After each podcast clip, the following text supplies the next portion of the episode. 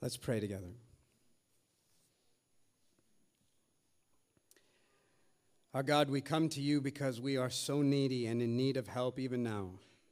Help that by your Holy Spirit, the words that come from my mouth might not be my words or from my righteousness, but I stand on Christ and they would be faithful to you. Help for your people's ears so that they would hear it, and their eyes so that they would see it, and their minds so that they would understand it, and their hearts that they would believe it and receive it, and their lives so that they would obey it. So that we would not just have heard your word, but actually have it apply to us, transform us, change us, and give us life.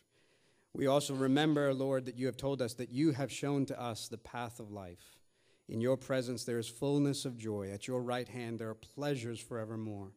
Show us and remind us, as we hear all that we'll hear today, that there is joy and, and life in you, lest we be overwhelmed by even what you have to say to us this morning. We ask and pray this in Jesus' name. Amen. in 1914, a man named Ernest Shackleton set out to be the first man to lead an expedition across Antarctica. He had already been the first man to set a record for going furthest south in the world, and so he had already led a team to within 97 miles of the South Pole. And being on Shackleton's team, a part of his voyage and expeditions, was putting yourself in the gravest of risk and of the worst danger. For example, in one of his expeditions, his ship got stuck into a piece of ice, drifting ice, that moved in over and over again until it crushed the ship just enough time for his crew to get off the ship, camp on a piece of ice that was drifting in sea until it melted away, and then get on a lifeboat and sail some 720 miles to an island where they survived. So, needless to say, to be a part of Shackleton's voyage, to be on his crew, was danger of the worst kind. And so now, in 1914, he was going to lead an expedition across the cold continent of Antarctica. And so he puts out an ad because he needs to gather a crew. Now, I, I wonder, what would you have put on that ad? Right? What, what words would you have chosen? What message would you have tried to communicate? What picture would you have tried to paint? Listen to what Shackleton wrote. He said, Men wanted for hazardous journey, small wages, bitter cold, long months of complete darkness, constant danger, safe return doubtful, honor and recognition in case of success. yeah, you like that, right? B- basically, he's saying uh, this is going to be hard, it's going to cost you, you might die. Want to come? Right? Now, I think Jesus would have liked Ernest Shackleton. Because when I read the Gospels and you read the Gospels, you often find that the way Jesus seems to recruit disciples matches this. For example, this one time a man comes to Jesus and says, Jesus, I want to follow you. And Jesus doesn't do what a good recruiter does. He doesn't wine and dine him, he doesn't show him a good time. In fact, he turns to him and he says, Foxes have holes and birds have nests, but the Son of Man has nowhere to lay his head. Meaning, I'm doing this work and I don't have a place to call home. I don't have a spot of my own. And the implication is if you follow me, that may be your story as well. Want to come? Still interested? Or, another time, there's these mass of people around Jesus a perfect recruiting opportunity. Just people all around him, swarming everywhere. And because he sees the crowds, the gospel says, that he turns to them and he tells them all, Unless you hate your father and mother, you cannot be my disciple. Translation, unless every other relationship in your life is so far second that it's tantamount to hate compared to your loyalty to me, you can't be my disciple. And he goes on to tell the story of a man went out to build, but he didn't count the cost. You don't want to get halfway in and realize you didn't have what it took and leave. So, are you sure you're interested? You still want to come and follow me. Or in John's gospel, the crowds, and not, not a few dozen, not a few hundred, thousands of people are around Jesus. So, if you want to get this movement going, here's the opportunity thousands of people around Jesus. And what should Jesus do? He should bust out his best sermon. Maybe grab the one about the lost son. Who doesn't like that one, right? The one where the boy wastes his money on wine and women and he's in rags and he comes home and the father welcomes him with riches. Everybody loves that story. Instead, John tells us Jesus said to that crowd, Unless you drink my blood and eat my flesh, you have no part of me.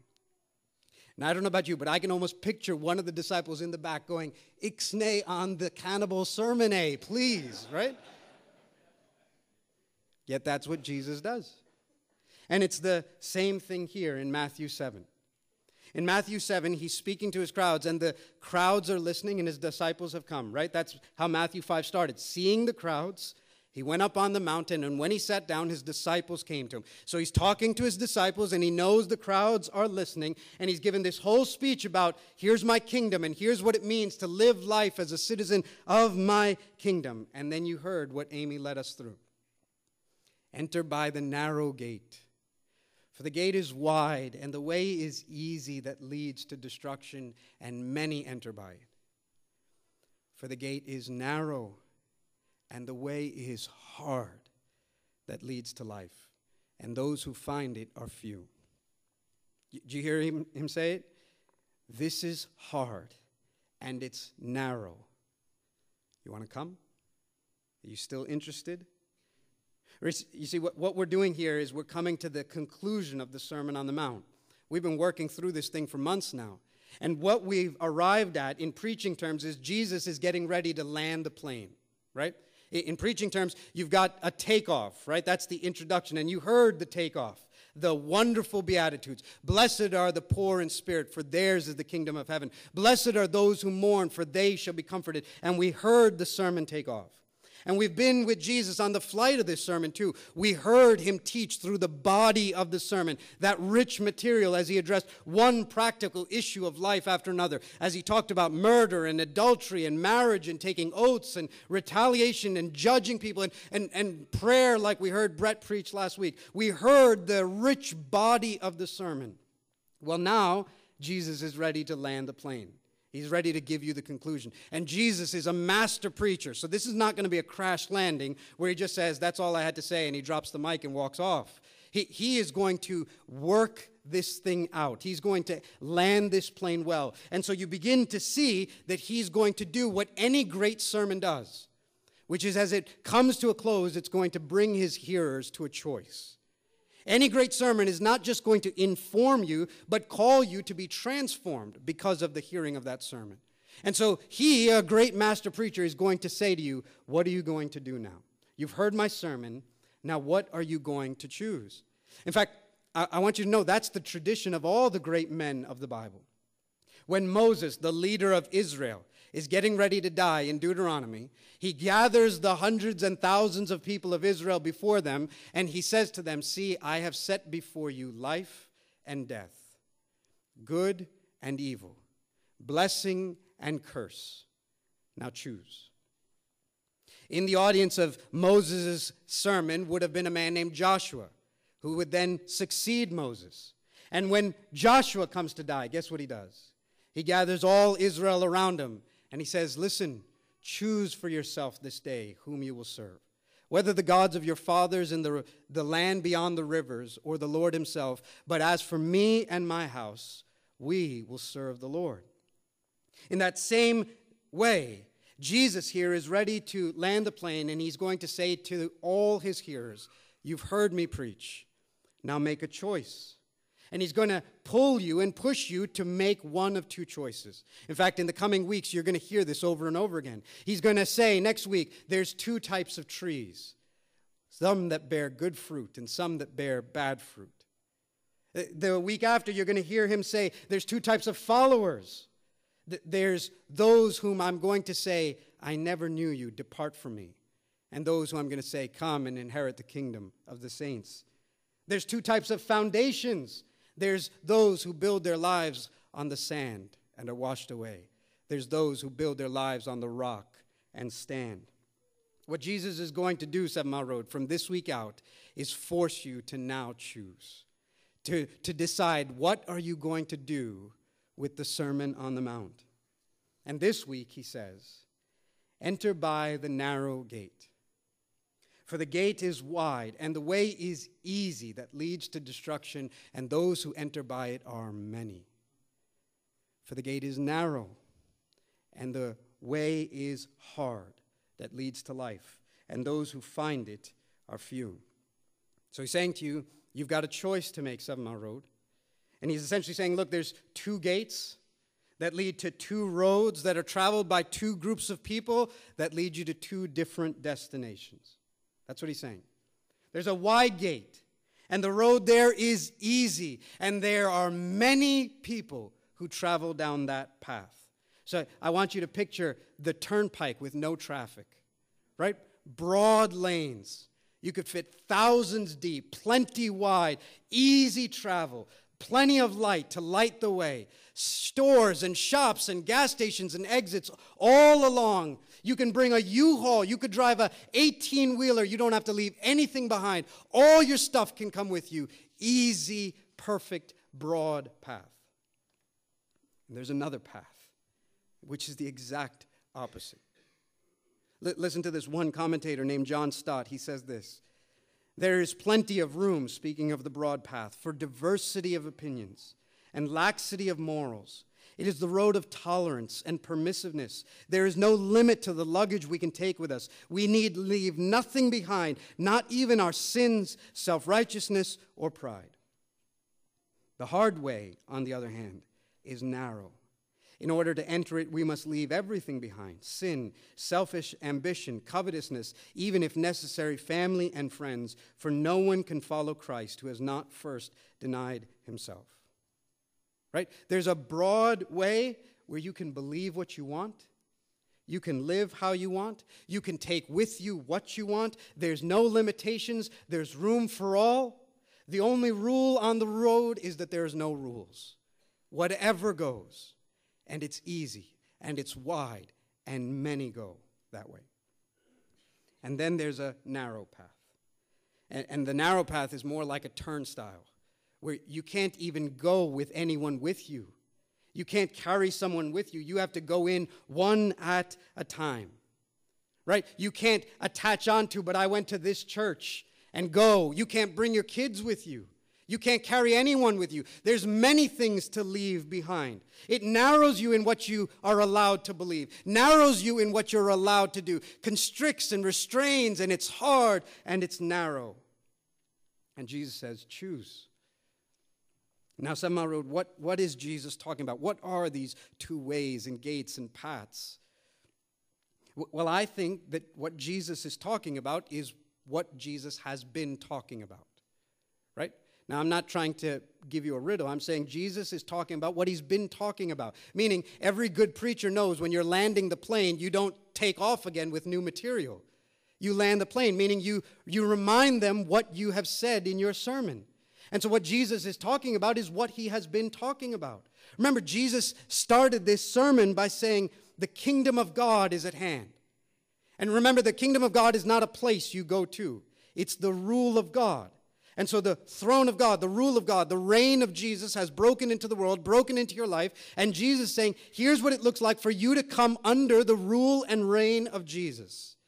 Here's what it looks like for you to live under the throne of Jesus. Here's what it looks like for the kingdom of God to break into your life, into our community. And so Jesus is saying, You've been listening to my sermon. Now tell me, here's what it looks like for your life to be lived under my rule and reign, to let me be king in your life. And if you've heard my sermon, Jesus, as he's concluding, is saying, then what you've already known is the life I'm calling you to is hard. The life I'm calling you to is narrow. That's what Jesus is saying. In fact, just think through the sermon with me. Just remember how the sermon starts. The first line Blessed are the poor in spirit, for theirs is the kingdom of heaven. Right? The, the sermon starts with you know who's blessed? It's those who admit that spiritually they don't have it all together. It's the spiritually needy people who are blessed. Just don't gloss over that. Hear that for a second. This week, I was talking to someone who was telling me, you know how hard it is to be the needy person?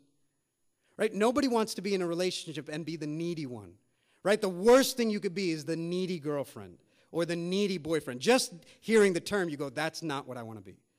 Right? So we know how hard it is to be needy. Or just think about how hard you work to project yourself as someone who's got it all together. How much energy do you and I expend to put on a show where no one sees what a mess we are? How hard do we work to not let anyone know we're falling apart? We can't hold this thing together. We can't seem to handle life. And yet, you and I work so hard to project an image that's anything but needy, anything but poor in spirit. Right? Think, think, I, I often think about, you know, there's sort of a Facebook you and the real you, right? Who am I on Facebook? On Facebook, I am witty and funny and interesting. Everything I put up should be liked by everybody. I should have hundreds of friends right? That, that's the faith. In fact, even down to the pictures we post on Facebook. I don't put up real pictures. I put up Cyril Matthew, Shibu Daniel photography pictures, right? Where everything's been edited perfectly and the light flows perfect and I look perfect. That's, that's Facebook, right? So, I, for example, I, I put up a picture. There's Facebook Ajay. that brother is hot to death. That brother that brother, you would want to be friends with that brother. That, that is a guy whose life has, you know, is working right. And then I found a random picture of real Ajay. Why is he smiling like that, right? You see that and you go, that brother belongs in an institution somewhere. If you're friends with me, you're going to unfriend me today, right?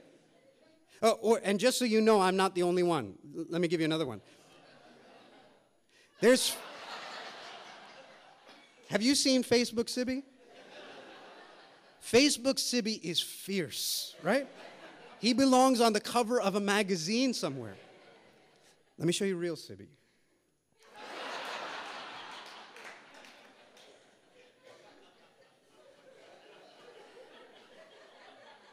There is something wrong with real Sibby, right? That brother needs help, right? Blessed is the guy on the right, is what Jesus is saying. Now, hear me. Blessed are the poor in spirit. Do you know how hard you and I work to hide who we really are? And how hard we work to make it look like our life is put together. And Jesus comes and says, Now you've got a choice. The, the choice of being known. Do you know how hard it is to actually be known? Do you know what a scary thought it is? If someone knew the real me, would they still stick around? Would they still love me or like me? And, and Jesus is saying, but listen, there's another choice as well a way that's much easier, a way that's much wider. In fact, it's the way most people go, which is you just keep pretending and you keep hiding and you never let anyone pass the surface. It's hard, it's narrow. And that's just the first thing he said. You keep going through the sermon, he talks about murder. And then we want to go, okay, at least we don't have to think about that. Except then Jesus goes, You have heard that it was said, You shall not murder.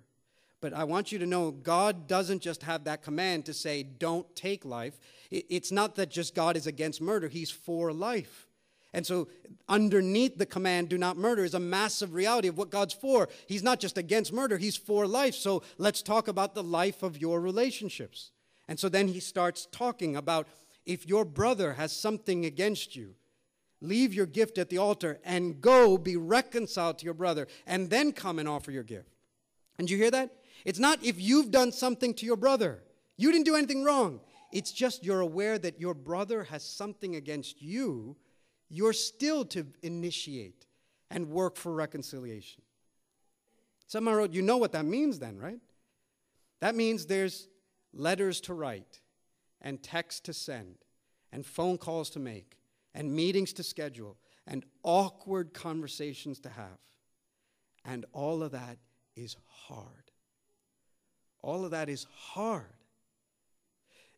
Especially because there's a broad way an easy way in which many people go, in which you nurse your hurts and you replay your bitterness and see in HD color all the wrongs that were done to you, and you write the person off, and they're as good as dead to you, which Jesus says is what murder is. And Jesus is going to say, Now choose. Because there's a way that's broad and easy and wide, and many people go it. And there's a way that's narrow and hard, and few find it. Well, then he starts talking about adultery. And again, you want to go, okay, the culture of that day and ours says, Jesus is saying, don't be in bed with someone who's not your wife. Check. Or your husband. Check.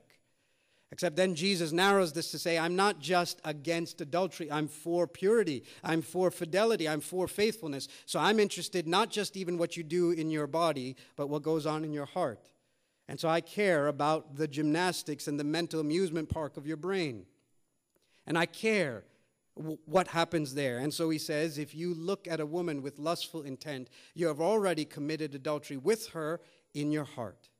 So what did Jesus say you need to do? So then, if your right hand causes you to sin, cut it off and throw it away. And if your right eye causes you to sin, tear it out and throw it away. Jesus is saying you should cut off limbs and gouge out eyes in your fight against sin. And Road, you know what that means then, right? That means that you're going to have to go to soul care with the, that lump in your throat and that queasy feeling in the pit of your stomach where you are wrestling with whether or not you've got to tell someone your sin. And that's hard. If you've ever been there, you know, you, you know you're, you're wondering if you can even skip soul care for the night so that you don't have to talk about it.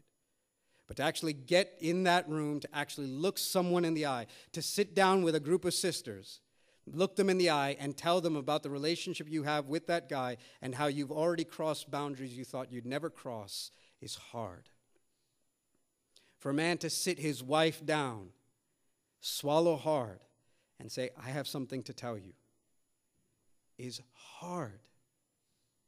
It's narrow. It, it takes great cost. And, and then radical steps. He's saying, gouge out, tear out, do whatever it takes to get this thing out. And so, so you're going to cancel cable or get rid of the internet. And, and in this day and age, you hear someone say that and you go, You Christians are so narrow. I mean, who in this day and age doesn't have internet? But you're going to radically amputate whatever it takes to rid sin of your life. And all of that is narrow, and all of that is hard. Especially given the fact that there's a broader way, an easier way, a way in which many people go, a way in which none of this matters. Are you really going to be prosecuted for the invisible thoughts of your brain? Who's that hurting? The argument will go the broad way, which by the time I'm done with this sermon, a new pornographic video will be on the internet because a new one is made every 39 minutes. And that you need a new one every 39 minutes because there are 28,258 people who watch porn on the internet every second. There's a way in which many people go where where it doesn't cost you to fight and confess and buy filters and subscribe to accountability software and all the rest. In fact, a, a, college professor gave an assignment for a group of students to read the Sermon on the Mount. And these students didn't Christendom in America is over, so they don't have Bible background. So it's not like they had to even, you know, be polite about it. They could just be raw and honest. So they read the Sermon on the Mount. And they don't have church culture like you and I have, or Christianese where they had to filter their comments. They just read the sermon and listen to some of their reactions. One person said, I did not like the essay Sermon on the Mount. It was hard to read and made me feel like I had to be perfect, and no one is.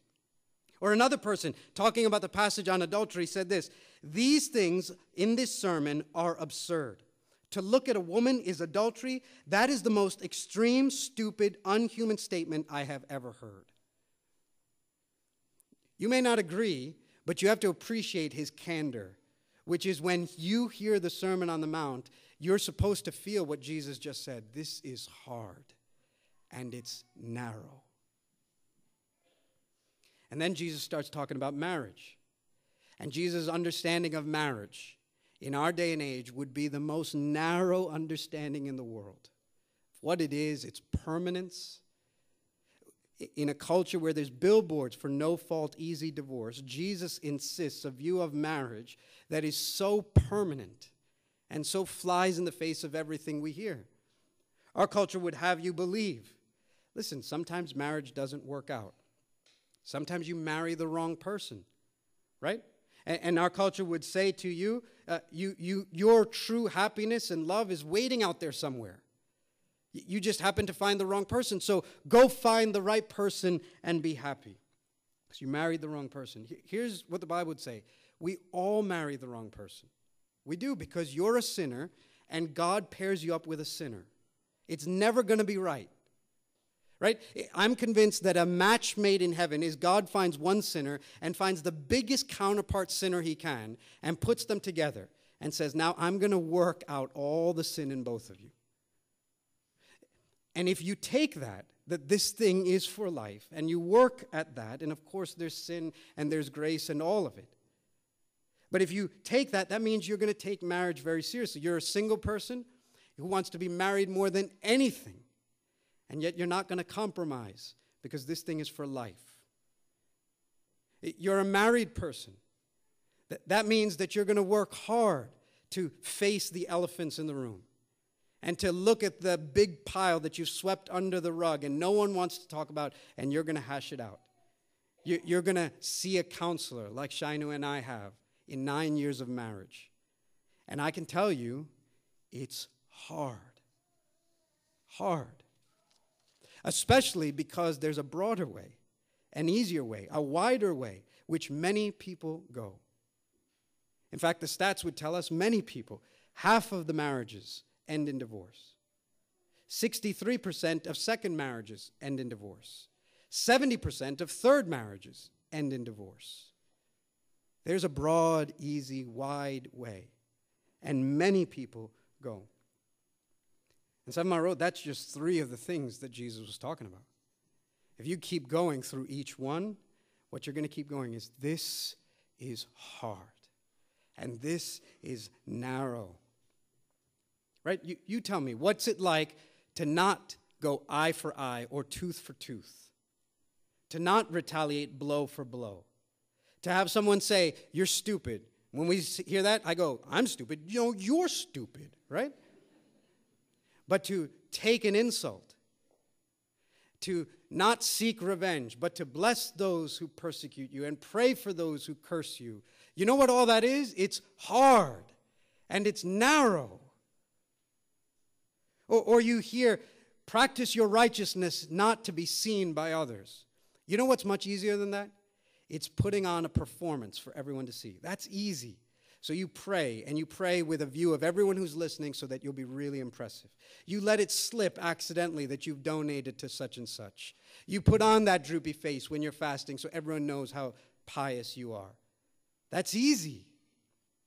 It's wide, and many people do it. You know what it is to practice piety, to go out of your way to make sure no one but God Himself knows any good thing you've done. That's hard and that's narrow. We could keep going. You know what's easier than, than dealing with the plank in my own eye? It's pulling out the speck in yours. You know what's much more narrow and hard is having to work on the plank in my eye before I even think about the speck in yours. If we kept going, you would say over and over again, that is hard and that is narrow. And if we said which part of the Sermon on the Mount is easy, we'd say none. It's all hard and it's all narrow. So then Seven wrote, here's the question. Then why would we enter by the narrow gate? And there's only one answer because it's the way that leads to life. That's it because it's the way that leads to life. Enter by the narrow gate. For the gate is wide, and the way is easy that leads to destruction, and those who enter by it are many. For the gate is narrow, and the way is hard that leads to life, and those who find it are few. Jesus is saying to us, as hard and as narrow as it may be, the life that is truly life, in this life and in the life to come, is found under my dominion and under my rule and under my reign and living in my kingdom. And so, as hard and narrow as it is, a life marked by living under my rule and reign, under my dominion, in my kingdom, is the life that is life here and in the life to come. It's life. And how do I know? If you ask me, Ajay, how do you know there's life at the end of this narrow, hard road? I'd say to you, because we're following Jesus. And that's the path he walked. Right? When you're a disciple, what are you doing? You're following Jesus. And the path that Jesus Christ walked was the narrow, hard road. That's the path. That's how I know. I know because Jesus took a cross on his back and walked a narrow, hard road, and a blood trail was left behind. But I know that at the end of that road, on the other side, is life, is resurrection. Right? On the other side of that hard, narrow road is resurrection life. And so that's how we know. And that's the path that Jesus sets for anyone who would follow him. This is why Jesus would say to you, like Ernest Shackleton, if anyone would be my disciple, he must deny himself, take up his cross, and follow me. And on the other side of that is resurrection life. We choose the way of death and difficulty and hardship because it alone leads to life. I had a counselor who told me that when she comes up to a difficult decision, she's not sure what to do. Often she'll flip a coin in her own mind and say, Which feels more like death to me? And chooses that because resurrection's on the other side of that. Which I want to have this conversation, I don't want to have that conversation. Which feels more like death right now? Is it really having that conversation? Then I'm going to go that way because on the other side of that is resurrection life. And over and over and over again. Jesus saying, Here is the way to life. So here's what I want to say from this landing of the plane as he begins to descend in the Sermon on the Mount. My single friend here at Seven Mile Road, who right now more than anything wants to be married more than anything else and is teetering in that place of compromising. My married friend who is in that hard marriage and is teetering in that place of pushing the eject button and going, There's a broad, easier way than all of this. I want you to hear enter by the narrow gate. For the way is hard, but it leads to life for my friend or my brother or sister who right now is debating whether or not you need to make that phone call and set that relationship right, in as much as it depends on you. Or write that email or schedule that appointment, and you're teetering right now whether or not you need to do it. Would you let the Spirit gust you onto the side that says, Enter by the narrow gate? For the way is hard, but it leads to life. For my friend my brother, my sister, who right now the Spirit is perhaps prodding you about something that is growing in the dark that you need to bring into the light. And you're teetering whether or not you're going to live in your real persona or your projected persona. Would you hear Jesus say to you, Enter by the narrow gate? For the way is hard, but it leads to life. For my friend, my fellow Christian at Seven Mile Road who is struggling in his walk with Jesus and isn't even sure if he can make it another step, would you look down and see a blood trail in front of you and see in the distance the shadow of a man with a cross on his back and know you're going exactly the way you should? That's the way Jesus walked. And on the other side of that is resurrection and life. Would you keep going? And for my friend here who this morning is cruising down a 12 lane highway, and there's a great breeze in your hair, and the sun is shining, and music is blaring, and there's no traffic, and you're going with great comfort and ease, I'm pleading with you.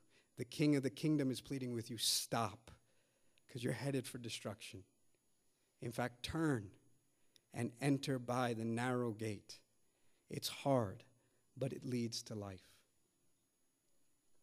And when I'm inviting you to this morning, Seven Mile Road, what I'm inviting you to is to Jesus. Now, why do I say that? Because Christianity is different than everything else. in that I'm not calling you to a new just way of life. I'm calling you to a person. You know why? What is the narrow gate of Christianity? Jesus in John 10 says, I am the gate. Whoever enters through me will be saved. They will come in and go out and find pasture. Do you hear that? What I'm calling you to is not just a new way of life, I'm calling you to a person. And in Christianity, Jesus is the one who says, I'm the gate that you walk into. What I'm inviting you to is to walk into me. What's the way in Christianity? It's Jesus. John 14, 6. I am the way and the truth and the life. Every other religion will say, This is the way you should walk in it. Jesus will come and say, I am the way, walk in me. I am the life, walk in me. So enter by Jesus and walk in Jesus. It'll be hard, but it's the way to life. So, Seven Mile Road, I have put before you life and death, blessing and curse, good and evil. You choose. Let's pray.